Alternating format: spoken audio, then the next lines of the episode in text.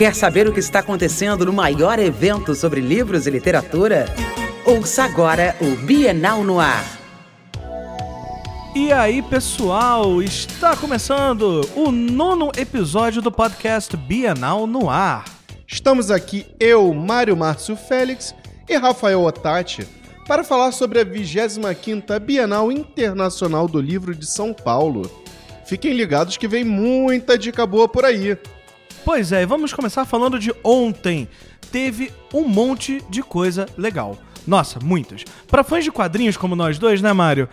A gente teve aqui o bate-papo com Marcelo de Salete, lá no Bibliosesc, na Praça da Palavra, para falar sobre o ofício dos quadrinistas. Olha só, Rafael. E, gente, vocês que estão fazendo o Bibliosesc acontecer, muito obrigado. Só tem programação maneira tem gente muito boa passando por aí todos os dias. É um prazer enorme ter vocês aqui conosco na Bienal. Parabéns. É, no outro dia eles fizeram uma mesa com novos escritores que ganharam o prêmio Sesc de Literatura e foi sensacional. Enfim, o Marcelo de Salete, galera, se vocês não conhecem, ele acabou de ganhar o Eisner Awards de 2018. O Eisner, ele é tipo o Oscar dos quadrinhos, tá? É, ele tem esse nome por causa do Will Eisner. Foi um dos primeiros e mais importantes quadrinistas no século XX. Exatamente, tem até aquele livro dele, o New York, que é o livro das, da, das artes dele, inspiradas na cidade de Nova York. Cara, eu amo esse livro, eu tenho, ele fica no lugarzinho especial da minha estante. É, isso é um livraço do Will Eisner. E no caso do Marcelo de Salete, ele ganhou o, o prêmio Eisner com o livro Cumbi, que tem a ver com o período de escravidão. Então é importantíssimo que um autor brasileiro negro tenha ganhado esse prêmio com um livro que gira em torno desse tema. É imperdível. E, falando no Marcelo, nós temos no final do programa o quê, Mário? Olha, ouvinte! Vocês já sabem, vocês estão vendo esses nove dias, todo final de programa tem uma entrevista marota, uma entrevista raiz, para presentear vocês que não puderam estar tá aqui, ou para que não puderam estar tá no stand, pra, enfim, é para presentear todo mundo mesmo. Mas, Rafa, hoje é sábado. O que, que nós temos aqui na Bienal hoje, cara? O penúltimo dia de Bienal. Gente, corre, corre que ainda dá tempo. Esse sábado vai ser correria. Pessoal, sábado é dia de muita coisa. É dia de um monte de gente incrível vindo falar com o público. Primeiro, Mário Sérgio Cortella e Maurício de Souza lá na Arena Bic falando sobre o livro Vamos Pensar Mais Um Pouco? Olha, gente, essa é uma mesa que eu não quero perder de jeito de nenhum. De jeito nenhum, não. Dá. Depois tem um bate-papo da Victoria Aveyard. Depois com a Fernanda Montenegro, Fernanda Torre, Danilo Santos de Miranda. Aí vem o David Levitan e fecha com o encontro de fãs da Flip Pop.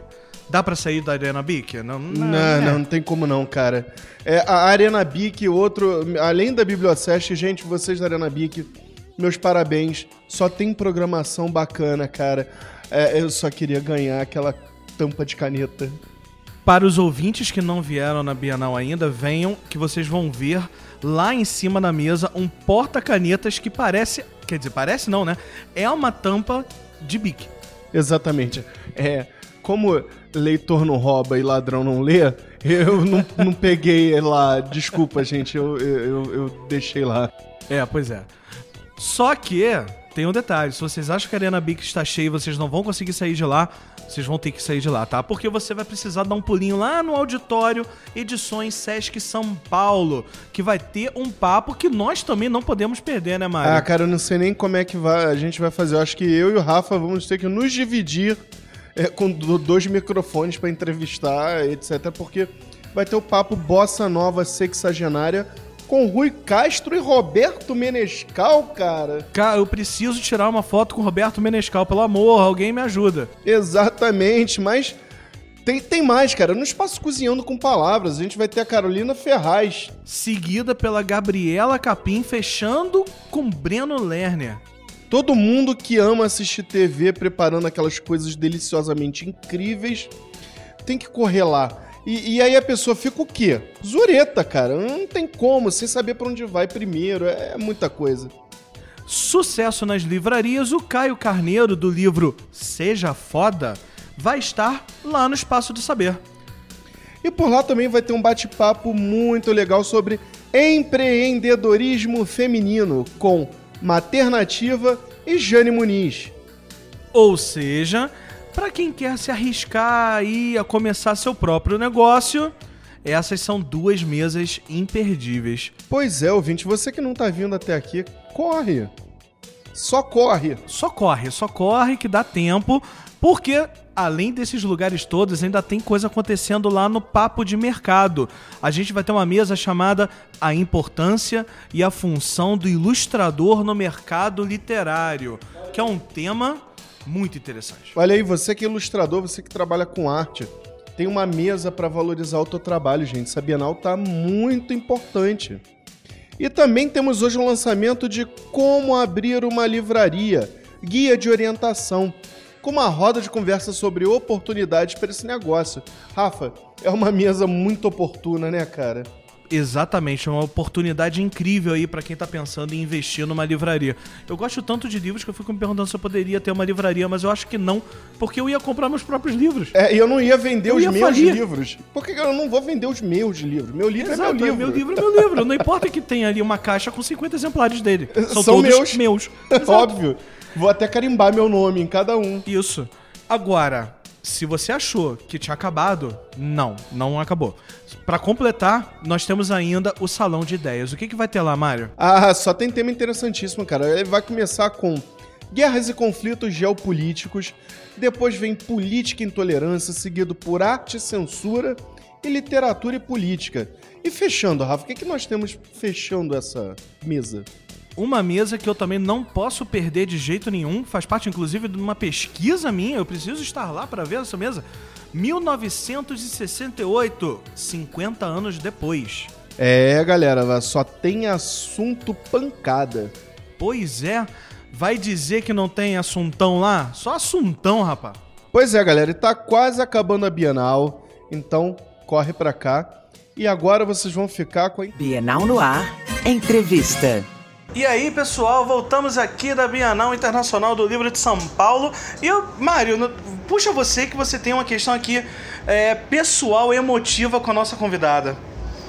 Olá, ouvintes! Como todos vocês sabem, no final do nosso bate-papo diário sobre a Bienal, nós temos sempre um entrevistado, uma entrevistada para brilhantar esse nosso episódio. E a minha questão emocional é que lá nos idos de 2013, quando eu recebi o prêmio Novos Talentos da Poesia, ela estava lá e ela estava declamando as poesias dos vencedores. Elisa Lucinda.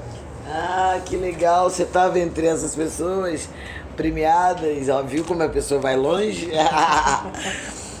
Muito bem, tô feliz de estar aqui. Eu gosto de festa que envolve essa invisível arte, que é a palavra. É, e o que, que você tá achando aqui da, da Bienal nesse exato momento? Tá, tá- a importância dela nesse momento do mercado editorial, também novos nomes surgindo na literatura e vindo pra cá. Aqui no SESC tivemos bate-papo com ganhadores de prêmios de literatura no outro dia, enfim. Como que você encara esse, essas novas feiras literárias também? Em todos os é, setores, o Brasil tá, é um Brasil novo, que o Brasil está ouvindo quem ele nunca ouviu. Né? Ouvindo preto, ouvindo periferia, ouvindo trans, ouvindo. Né? Então, assim, isso se reflete na literatura de um jeito é, flagrante. Todo mundo tem uma linha editorial beijando a periferia, começou a descobrir que é a vida inteligente fora do, do previsível e do oficial. Isso para mim é revolucionário. Não existe outra revolução a não ser para mim, a não ser através da palavra. Como como não tem palavra, como não tem cidadania sem palavra, é disso que eu vou falar daqui a pouco, você fica excluído. Quem não tem palavra está excluído, está fora dessa festa. Está fora da festa. E está fora do jogo. Então, uma feira ela é inclusiva, mesmo que ela não pense nisso. mesmo que seja longe igual é aqui, mesmo que seja dispersa como as feiras costumam ser quando tem a dimensão das bienais, mas ela tem esse poder, ela é, ela é determinante na vida de uma criança. Esse mundo do livro, esse mundo mágico, foda, porque é de uma, é de uma, é de um artesanal, por mais que seja feito é, hoje é, digitalmente, mas é de um artesanal no sentido da elaboração de, uma, de um tecido. É uma elaboração de um tecido através das linhas. Entende? E aí cada um tem uma viagem. Você abre um livro e você está em Nova York, de graça, por 30 reais. E você, você termina, se o livro for bom, você fala assim, sabe? Eu me lembro quando acabei de ler um, um Mulheres do Bukowski, eu estava cansada de transar e de beber. Entendeu? Mas não era isso. Não, não, não sem precisar machucar meu fígado ou ficar nas camas por aí. Assim, de uma maneira ruim, né? Então, assim, só para dizer que esse é um poder. E é um poder misterioso, porque não basta ser alfabetizado para ser escritor. Qual é da parada? Entende? Que em tese, você sabe aquelas notas musicais se faria uma música. Mas não basta para ser músico. Mais ou menos isso. Então, assim, eu gosto desse mistério. Ah, acho uma, uma saída nesse momento conservador da vida brasileira. Acho chiquérrimo que haja uma feira. Que eu, eu vejo como resistência. E muitas têm se. Eu vou para Mucugê, Mucugê agora, várias se reproduzem no país. Eu ia comentar justamente que a, da literatura como arma de resistência, legal, você colocou isso. É, Pode ir. É, infelizmente, por conta do, da hora, a gente tem que terminar, me desculpa, mas. Dá vontade eu, de ficar conversando, né? Dá vontade. Muito é. obrigado por nos ter dado esses preciosos minutos. Pois é, agora, já que o negócio é através do podcast, a gente pode fazer de várias maneiras.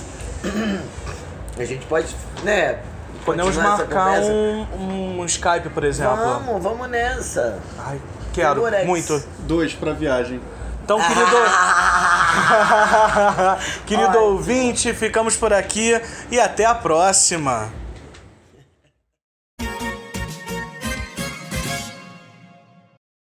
Olá, ouvintes! Estamos chegando ao final de mais um episódio Bienal no Ar. Mas, como todo santo dia, nós temos uma entrevista super especial. Rafael Otati, quem é o nosso convidado de hoje?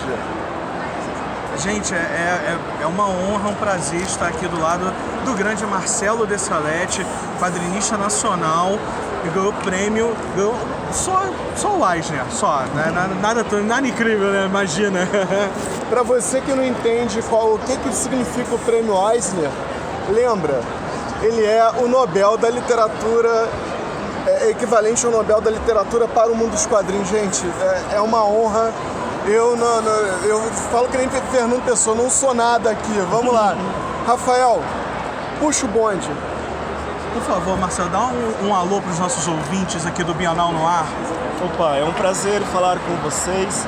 Valeu pelo convite. Vamos aí começar a nossa conversa. É, até por conta dos temas que você trabalha, a gente gostaria de saber de você. Você acredita, provavelmente sim, mas queríamos que você expandisse também esse pensamento, se o quadrinho ele é uma forma de resistência dentro da cultura. Olha, eu acredito que os quadrinhos, eles podem ser algo extremamente perigoso, entendeu? E perigoso, que eu estou falando, é no bom sentido. Por quê? Uh, quadrinhos você pode fazer com uma equipe extremamente reduzida de pessoas.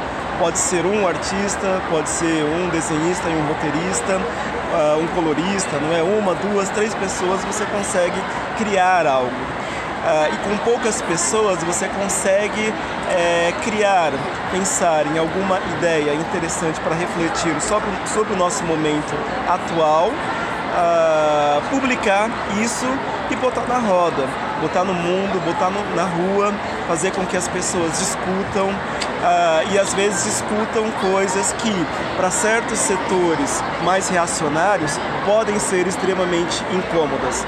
E pode ser incômodo a gente falar da nossa história, pode ser incômodo a gente falar sobre coisas que precisam mudar, pode ser incômodo a gente falar sobre o que deve ser falado. Então, nesse sentido, eu acho que o quadrinho é uma ferramenta incrível e pode ser e precisa ser perigosa.